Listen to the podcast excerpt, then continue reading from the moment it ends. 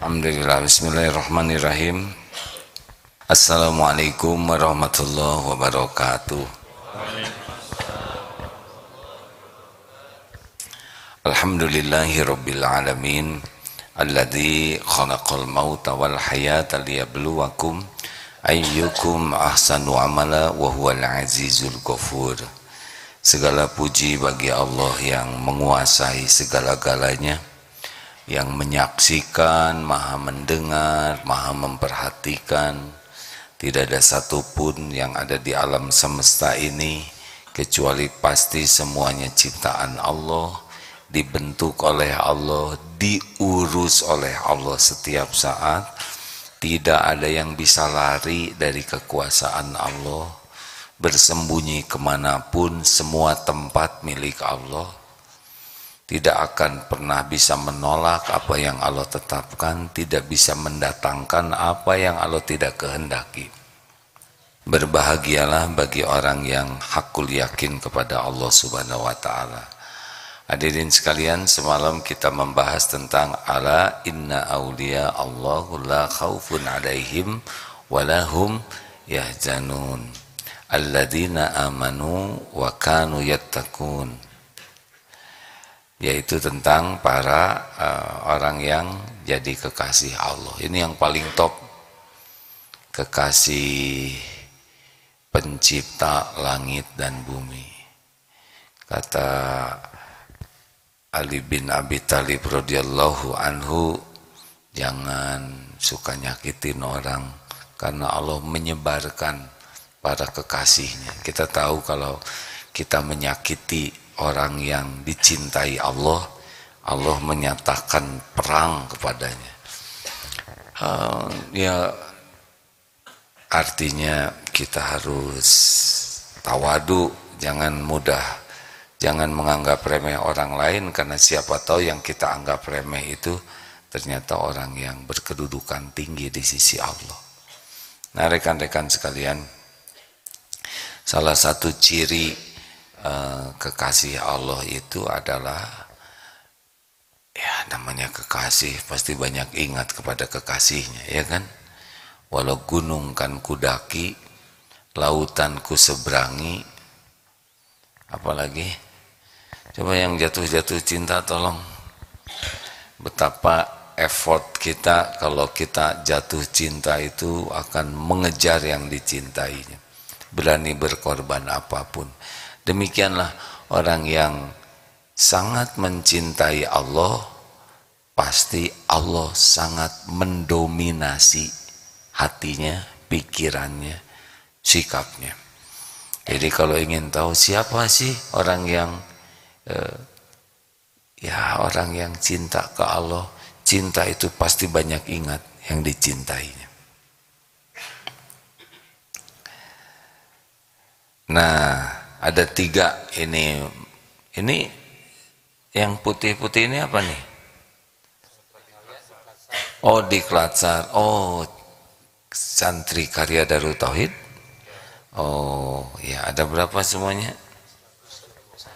Ini karyawan baru 121 baru dan lama. Yang lama yang belum sempat dilatih. Tapi keburu gajian gitu. Ya Nah, siapa di antara santri karya ini yang kira-kira derajatnya tinggi di sisi Allah? Sudah pasti ya kalau yang namanya pecinta Allah itu sangat serius dengan apa yang Allah wajibkan dan sangat senang untuk menyempurnakan yang sunnah-sunnah. Jadi gigih dengan amalan sunnah. Tapi pilarnya adalah ingin menyempurnakan yang wajib dan menambah dengan amalan sunnah. Tiga nih ya, alat ukur kedekatan kita dengan Allah dengan zikrullah. Satu, seberapa cepat, seberapa cepat kita mengembalikan urusan kepada Allah. Karena ada yang kalau ada urusan tuh lama baru ingat Allah sesudah mentok. segala dipikir, segala di uh, ya diobrolkan, segala didiskusikan, tapi Allahnya tidak. Padahal segala urusan itu ada dalam pengetahuan Allah. Segala urusan itu ada dalam kekuasaan Allah dan segala urusan itu hanya bisa selesai dengan pertolongan Allah. Jadi pertanyaan pertamanya seberapa cepat kita mengembalikan urusan ke Allah. Nah, surat apa ini? Alladzina idza asabathum musibah qalu inna lillahi wa inna ilaihi rajiun. Ditimpa musibah, nah yang namanya sabar itu adalah pada pukulan pertama ke Allah. Makin lambat ke Allahnya, ah, makin galau. Kenapa galau? Karena hati ini dibulak-balik oleh Allah. Kalau kita lupa ke Allah, Allah simpan galau. Kalau kita ingat kepada Allah, Allah turunkan sakinah. Lupa, gelisah, ingat sakinah. Ala bizikrillah tatmainnul qulub. Camkan hanya dengan mengingat Allah hatimu akan tentram. Jadi kalau mengingat calon, tahu calon apa? Calon rempelo ya, calon mempelai. Nih, kalau ingat calon, gelisah atau tenang? Gelisah karena takut calonnya calon orang lain ya. Bagaimana dong? Apa kita tidak boleh mikir? Tidak, kita pasti mikir. Kita akan otak ini mikir terus setiap saat. Tinggal mau dibawa ke mana pikiran ini. Ini ada yang belum nikah dek. Kenapa senyum? Sudah nikah belum? Belum. Ya nggak apa-apa, tunggu aja ya. Semuanya ada waktunya. Ah gimana? Ini ada seorang akhwat, ini ada tiga ikhwan yang sama-sama tidak mau misalkan ya gak ada masalah yang jadi masalah tuh kalau sama-sama mau nah, kalau ingat calon ingat akhwatnya tidak ingat Allah jadi terjadi persaingan tapi kalau ingat akhwat langsung ingat Allah pencipta akhwat ini penguasa yang menentukan takdir tapi ah katanya mertuanya galak ingat mertua stres ingat Allah pencipta mertua, pembulak balik hati mertua. Tapi saya uangnya nggak cukup, stres lagi. Atau kalau gitu mah nggak usah wede daripada stres. Dari mana rezekinya? Ingat Allah lagi. Allah pemilik rizki, pembagi rizki, sesuka Allah pada waktunya, jumlahnya.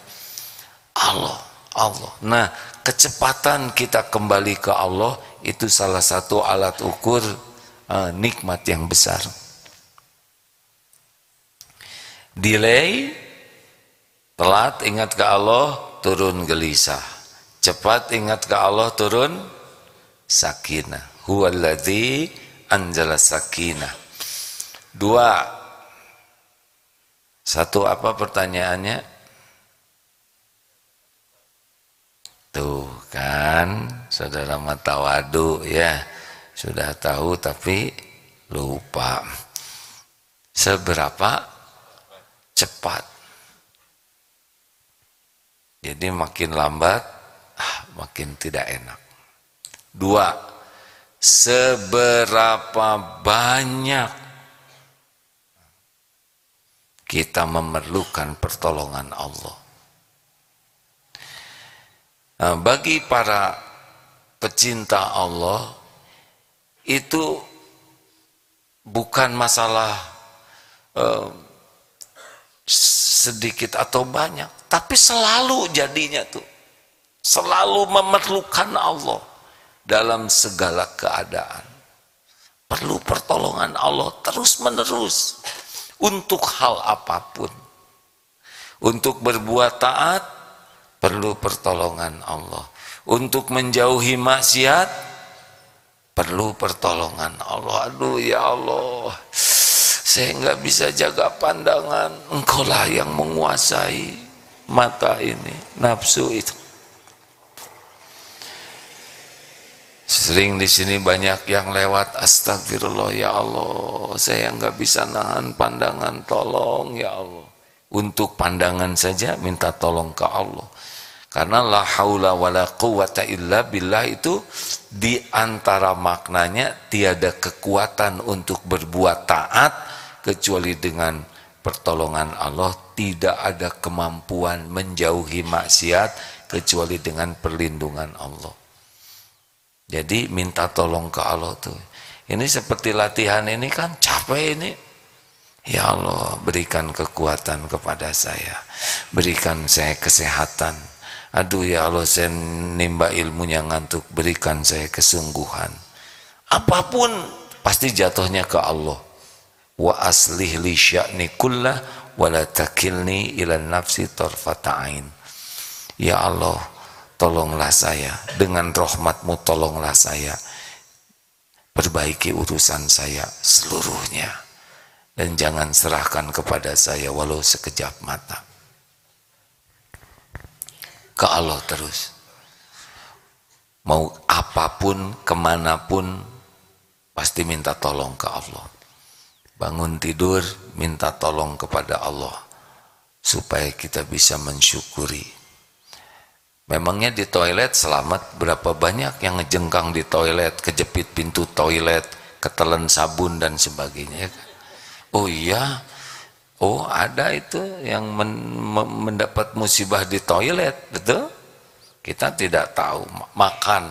Berapa banyak yang sekarang diare gara-gara makan, berapa banyak yang ketika minum jadi keracunan, berapa banyak yang menguap. Nggak bukan nutup, ada itu. Ha. Kita tidak tahu apa yang akan terjadi. Tapi Allah maha tahu apa yang akan terjadi dan menguasai apa pun yang akan terjadi. Jadi kita harus minta tolong terus ke Allah. Mau nulis WA berapa banyak nulis WA salah alamat ya. Ting, keburu pergi dia. Mau nulis WA ya Allah tolonglah agar tulisan ini jadi amal soleh. Ada yang menghina, ya Allah redakan kejengkelan saya. Ibu-ibu cemburu misalkan, cemburu ke suami. Ya Rob, tolong jangan biarkan saya dilanda cemburu buta. Mules, wahai yang menguasai perut, aduh mules ya Allah Ya Syafi anta Syafi la syifaan illa syifau. Allah lagi, Allah lagi, Allah lagi. Kalau tadi berapa cepat kembali ke Allah, sekarang seberapa banyak kita memerlukan pertolongan Allah. Para kekasih Allah itu adalah orang yang selalu minta tolong kepada Allah dalam segala urusan. Jadi nggak bisa lepas dari Allah. Pernah lihat anak kecil yang dekat ibunya, ya, yang terus ngegelenut. Nah seperti itulah harusnya kita lebih dari itu ke Allah tuh, nggak mau lepas setiap saat. Tiga, seberapa yakin? Satu apa? Dua, seberapa banyak dan seberapa sering ya karena itu uh, hampir sama. Dan yang ketiga seberapa yakin ah inilah. Al mu'minul qawi khairun wa ahabbu ilallah minal mu'mini dhaif wa fi kulli khairun. Mukmin yang kuat lebih baik dan lebih dicintai Allah daripada mukmin yang lemah dan pada keduanya ada kebaikan. Makin tinggi keyakinannya kepada Allah, makin tinggi derajat uh, kewaliannya. Pokoknya kalau ngebayangkan waliullah tuh jangan hanya membayangkan wali sanga dan sebanyak ini ya. Mungkin ada pedagang sate, mungkin ada petugas cleaning service, mungkin ada ibu rumah tangga, mungkin ada tukang sayur, mungkin ada dokter, mungkin ada pedagang yang derajatnya memang kekasih Allah karena keyakinannya dan ketakwaannya. Makanya jangan suka nyakitin orang. Apa nanti cirinya? Nah, kalau kita nyakitin seseorang dan dia memaafkan, ah ini sudah mulai bahaya nih. Kalau maaf ya, kalau kita nyakitin orang kemudian membalas, impas. Tapi kita menyakitin dan dia tidak marah, sudah beda levelnya. Udah itu memaafkan, makin bahaya tuh bagi kita. Sudah itu berbuat kebaikan. Ah udah itu. Kita harus minta maaf serius. Kalau kita nyakitin orang dan orang itu tidak marah kemudian memaafkan kemudian membalas kebaikan kepada kita berarti Allah nanti yang akan membalas kita. Oh serem hadirin kalau kita dimusuhi Allah cilaka gak bisa lari kita diobrak abrik nanti diri kita. Makanya jangan nyakitin orang lain. Jangan nyakiti orang lain yang beriman yang bertakwa hati-hati lebih hati-hati lagi. Apalagi kalau sangat pemaaf dan membalasnya dengan kebaikan kalau kita tetap menyakiti bakal balasannya dari Allah subhanahu wa ta'ala. Nggak bisa lari. Nggak bisa menolak nggak bisa mencegah. Kalau Allah melakukan sesuatu, kun fayakun. Kalau kita tidak belum bisa mencapai derajat yang tadi, minimal kita ingin dan berusaha. Dan kalau ketemu orang yang dikit-dikit ingat Allah terus, kemudian selalu minta ke Allah, lalu yakin dengan janji jaminan Allah. Udah sebaiknya ya sayangi saja orang tersebut. Karena menyayangi orang yang dicintai Allah akan mendatangkan kecintaan Allah juga kepada kita. Satu seberapa? Cepat. Pokoknya apa aja yang dibalas pasti ke Allah. Dan bicara tentang Allahnya bukan jaim ya. Langsung itu. Seperti keluarnya lahar dari gunung Merapi. Nah, jadi kan ada yang oh Allah semuanya Allah. Tapi acting. Bukan itu. Yang kedua terus minta tolong kepada Allah baik kelihatan maupun tidak kelihatan. Yang ketiga yakin. Makanya para kekasih Allah itu uh, tidak ada ragu tentang janji jaminan Allah.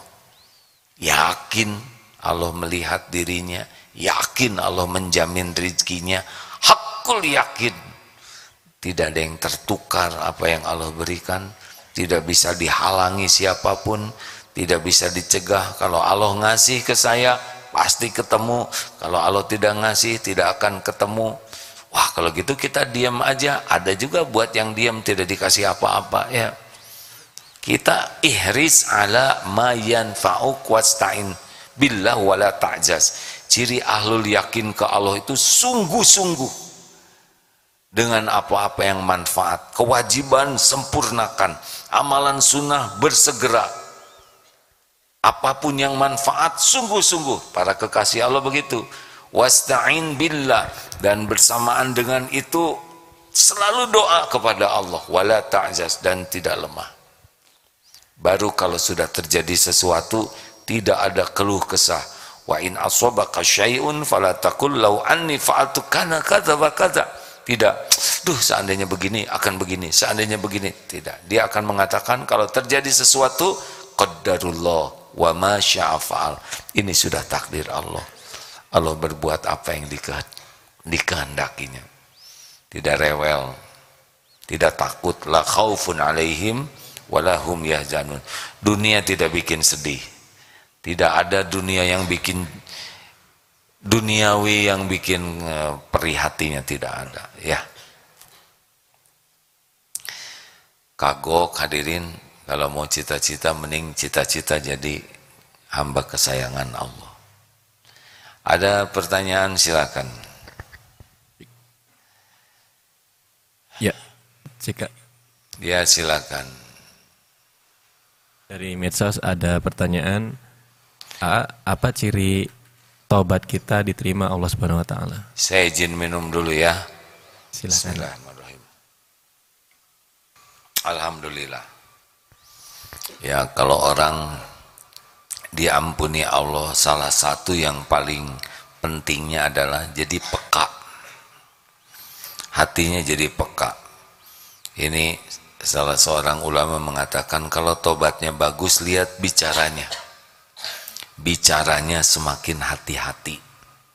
Kenapa semakin hati-hati? Karena setiap mau bicara hatinya akan membantunya. Mau sombong hei jangan sombong. Mau ujub shh, jangan ujub. Makin bersih hati bersih dari tobat maka istaftik kolbak nanti hatinya itu selalu hmm, membantu dia untuk lebih hati-hati. Dua ciri lainnya ya. Makin bersih hatinya pergaulannya. Jadi di dalam berteman itu kalau yang tobatnya bagus dia akan hati-hati. Karena makin peka uh, makin tahu oh ini bisa membuat saya tergelincir. Oh ini membuat saya jadi terjerumus kembali. Kalau sebelumnya mungkin dia nyaman-nyaman saja, tapi makin bersih hatinya, makin hati-hati di dalam memilih lingkungan. Banyak ya ciri-cirinya, tapi ini di antara yang secara sederhana bisa kita maknai. Tentu saja makin banyak tobat itu akan semakin banyak lagi tobatnya. Banyak istighfarnya. Loh kenapa orang yang tobat kok istighfarnya jadi terus-terusan? Karena begini. Pertama kita eh, ini seperti sekarang kita tenang karena kita nggak bisa lihat dosa kita. Ini punya dosa tidak sih? Jawab hadirin. Banyak? Sedikit atau banyak banyak atau banyak sekali? Banyak sekali atau luar biasa banyaknya? Kenapa tenang begini ya? Jernih. Sebab kita belum melihat baru teori saja. Kalau kuat iman, lihat dosa itu seperti lihat gunung yang mau robah menimpa dirinya. Roboh menimpa dirinya. Orang munafik lihat dosa itu seperti lalat saja. Gitu. Nah kalau kita tobat yang pertama nanti kita bisa lihat dosa besar kita. Ampun takut dengan dosa besar. Makin tobat lama-lama kita bisa lihat dosa sedang. Ya Allah tadi waktu lihat dosa besar kita nih jarang tobat karena tidak lihat dosa besar ancaman tapi kalau tobat nanti biasanya dosa besar, aduh, aduh, saya malu. Lama-lama dosa sedang, lama-lama kelihatan dosa kecil, lama-lama tobat terus kelihatan dosa yang halus, lama-lama kita istighfar kita juga nanti kita tobatin. Astagfirullah, tadi saya istighfar tapi istighfarnya tidak benar. Jadi terus sedangkan kita tidak mungkin sempurna tanpa dosa. Nah jadinya kita tuh orang yang ahli tobat itu pasti banyak istighfarnya. Karena tiap bikin dosa sedikit saja. Walladzina idza fa'alu fahishatan aw zalamu anfusahum zakarullah fastaghfaru lidunubihim. Jadi bikin dosa ah minta ampun. Nah cirinya begitulah kalau orang yang tobatnya bagus itu selain bisa jaga diri juga dia akan terus menerus banyak tobat di antaranya itu lanjut ini enggak ada yang nanya nih pada wajahnya wajah-wajah eh, ingin nanya. Ya silakan ada satu. Waalaikumsalam. Sabar ya, karena rakyat jelata tidak mendengar suaranya. Sebuah pelajaran barusan Faruk bawa mikrofon ngadep sini yang ngacung di belakangnya. Jadi ternyata walaupun dekat kalau nggak kelihatan silahkan. Baik, terima kasih. Assalamualaikum warahmatullahi wabarakatuh. Waalaikumsalam warahmatullahi wabarakatuh. Ya silakan deh. Ya, uh, saya santri Daurah Kolbiah dari Jakarta.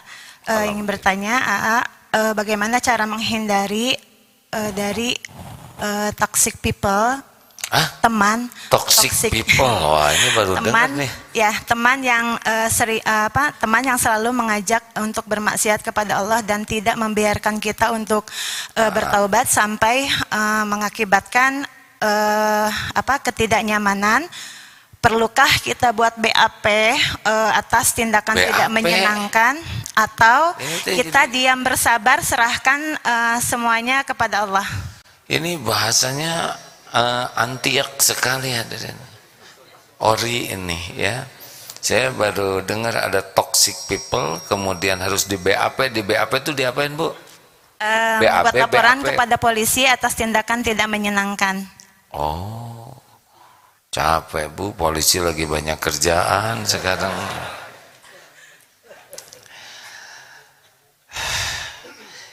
Jadi ada toxic people, ada benefit people. Waduh, jadi bahasa pusing nih begini.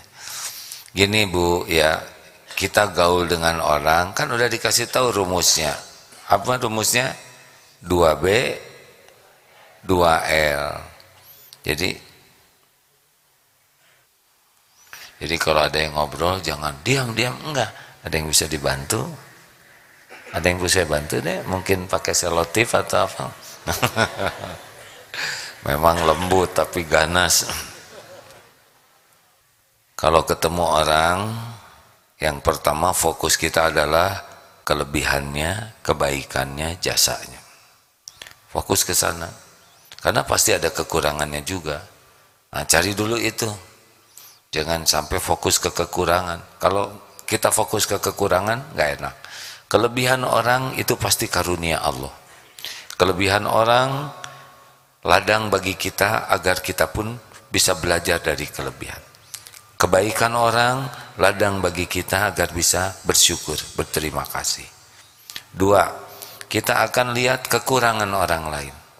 Kekurangan orang lain ladang bagi kita agar kita tidak melakukan perbuatan yang sama. Jadi kalau ada orang jelek sikapnya itu ilmu. Kita tidak boleh seperti dia. Pakai dong otaknya. Kita tidak usah menjawab. Emang saya ngomong gak pakai otak? Percuma. Tidak manfaat. Oh, di mana mata kamu? Nah, dia nanya mata. Kita tidak usul, tidak ini, ah itu juga sama emosi udah. Kita belajar, oh begitulah orang marah. Orang marah akalnya turun. Kita tidak boleh menirunya.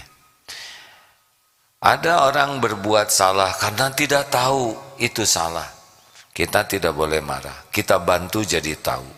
Ada orang yang berbuat salah sudah tahu tapi belum mampu. Kita bantu supaya mampu. Jadi posisi kita tuh bukan menghakimi orang yang salah tapi membantu orang yang salah supaya bisa jadi lebih baik. Ibu kalau punya salah maunya dihukum, di BAP atau dibantu bu? Hmm? Im, mikrofon. Ya. Kalau punya salah coba maunya di BAP atau di dibantu AA Ha. Dibantunya dengan kasar atau lemah lembut? lemah lembut Mm-mm. Udah gitu mau diungkit-ungkit nggak kesalahan yang lalu? enggak Nggak mau. Maunya dimaafkan tidak? mau Ya udah gitu aja ya sederhana jawab. Udahlah, tidak ada yang sempurna. Memang skala kesalahan orang beda-beda. Ada yang maafin sajalah ya. jaga jarak kalau kita ketemu. Nah, kita lihat kesalahan orang itu harus punya nilai tambah buat kita, jangan jadi nambah dosa. Dan posisi kita itu suportif, membantu orang jadi lebih baik. Orang yang berbuat salah itu ada dua, ada kesalahannya, ada orangnya. Kepada kesalahannya kita tidak boleh suka, kepada orangnya kita harus sayang. Karena dia salah sekarang, belum tentu dia jelek besok lusa. Kita juga kan begitu, ya kan? Kita punya kesalahan dan kita tidak ingin dihukum, kita ingin jadi lebih baik. Ya, selanjutnya. Apa mau nanya? Segini dekatnya? Ya udah. Makasih. Silakan lanjut. Bismillahirrahmanirrahim. Assalamualaikum warahmatullahi wabarakatuh. Waalaikumsalam warahmatullahi wabarakatuh. Silakan Saya Pak. dengan Yan Yan Carianto dari Tasikmalaya. Eh, yang saya tanyakan mungkin tentang eh, riba. Eh, saya Ah, memang- jauh dari materinya Pak. mohon maaf kalau keluar lima tadi. Gak boleh, nanti yang lain jadi rada gugup ya. Oh, Kalau bisa mumpung kita membahas tentang zikrullah, wilayahnya itu aja dulu ya Pak ya. baik ya Tua. Gak apa-apa Pak, nanti Bapak bisa tanya ke sebelahnya ya. Baik baik ya kalau gitu. Gak apa-apa ya saya Pak. mohon maaf Pak. Gak apa-apa Pak, nanti ya waktunya. Silakan deh. Bismillahirrahmanirrahim. Saya Teddy A. Santri Karya, izin bertanya. Silakan. Jadi apa baru masuk atau sudah lama? Sebenarnya udah mengajar dari tahun 2018, tetapi baru bergabung di perguruan tinggi dari eh, bulan Februari tahun 2022. Hmm, terus ikut pelatihan ini. Betul. Namanya pelatihan apa ini? Di Klatsar Di Klatsar. Santri Karya Darut berapa lama? Selama tujuh hari. ya. Tujuh hari. Capek. Alhamdulillah luar biasa. Luar biasa apa? Tanya ke sana jawab ke situ kan. Luar biasa capeknya. Luar biasa, ah, tidak boleh mengeluh. Iya, enggak mengeluh juga tetap harus selesai ya nggak percuma, mending jalanin ya. HHN apa HHN? Hadapi, hayati, nikmati. Ya mau gimana sekarang nggak punya pilihan ya kan? Betul. Lanjut. Izin A, izin bertanya mengenai uh, tausiah yang A sampaikan mengenai tiga ciri kekasih Allah. Yang pertama, eh, cepat mengembalikan urusan kepada Allah. Yang kedua, seber- banyak dan sering eh, apa membutuhkan pertolongan Allah Subhanahu taala. Yang ketiga, tentang keyakinan kepada Allah Subhanahu taala. Yang ditanyakan adalah mengenai jenis dan tingkatan keyakinan kepada Allah Subhanahu taala karena saya pernah mendengar ada beberapa tingkatan keyakinan seperti ilmu yakin, ainal yakin, harul yakin dan pertanyaan keduanya adalah bagaimana Satu aja. kiat kita untuk meningkatkan keyakinan tersebut. Satu dulu ya, jangan bikin saya emosi ya. Siapa Ini tadi malam nggak sempat dengar ceramahnya. dengar ah? Ya udah jawabannya yang semalam. Ah. Maksudnya apa? Ngecek saya ya. Seperti orang di gunung, kan begitu? Tidak punya internet, tidak ada foto, tidak ada TV, sholatnya ngadap ke kiblat. Karena dapat ilmu bahwa di kiblat itu ada Ka'bah. Itu ilmu. Ketika ada yang mengatakan, eh ternyata pindah ke sana kiblatnya, masa tuh agak mudah di di di, di goyang-goyangnya. Karena tingkatnya baru informatif. Tapi yang punya TV udah beda lagi tingkat keyakinannya. Karena sudah lihat oh Ka'bah tuh seperti ini. Ketika ada yang mengatakan Ka'bah tuh bulat loh bohong. Kamu jangan nipu udah bisa melawan. Untuk informasi yang salah karena dia sudah lebih yakin beda lagi dengan yang sudah datang ke Baitullah. Yang sudah tawaf sudah menyentuh sudah cium hajar aswad sudah doa di multajam sudah mencium harumnya sudah tahu ukurannya seperti apa. Oh itu sudah lebih mantap keyakinannya. Nah ke Allah juga begitu. Ada yang ya Allah pencipta saya Allah. Ada ya. Ada yang sudah merasakan iya ya ini pemberian Allah. Tapi ada yang hak hakul yakin pemberi rezeki adalah Allah. Hakul yakin yang mengangkat menurunkan derajat adalah Allah. Hakul yakin saya hanya baru bisa selamat dengan perlindungan Allah. Hakul yakin apa yang Allah berikan tidak akan bisa dihalangi siapa pun. Nah itu udah udah sebuah perjalanan. Biasanya diberikannya oleh Allah kepada orang yang seperti kemarin sungguh-sungguh berusaha paham mengenal Allah, mengenal apa yang Allah perintahkan dan yang Allah larang. Jadi belajarnya tuh sungguh-sungguh ya Allah saya ingin mengenalmu ketauhidan, asma dan sifat Allah, lalu belajar sungguh-sungguh tentang apa yang Allah sukai dan apa yang Allah tidak suka. Niatnya hanya karena Allah. Yang kedua, lakukan, tinggalkan. Cuman itu. Lakukan aja apa yang Allah sukai. Dan betul-betul lillahi ta'ala. Bukan ingin dipuji, diakui, diposting, dia enggak ada, enggak ada.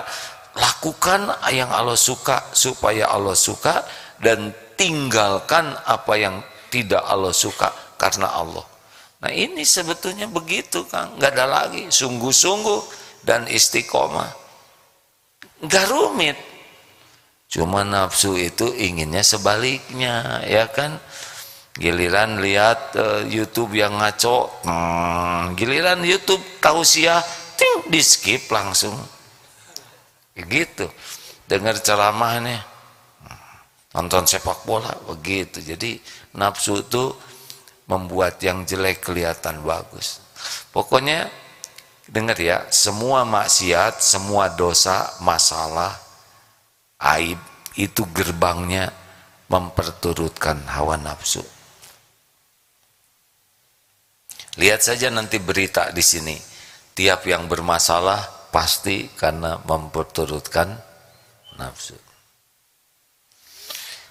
Sebetulnya tidak terlalu ribet hidup ini hadirin. Asli ya tapi karena kita enggak tahu dan enggak punya komitmen yang jelas untuk hidup bagus jadi dah ribet.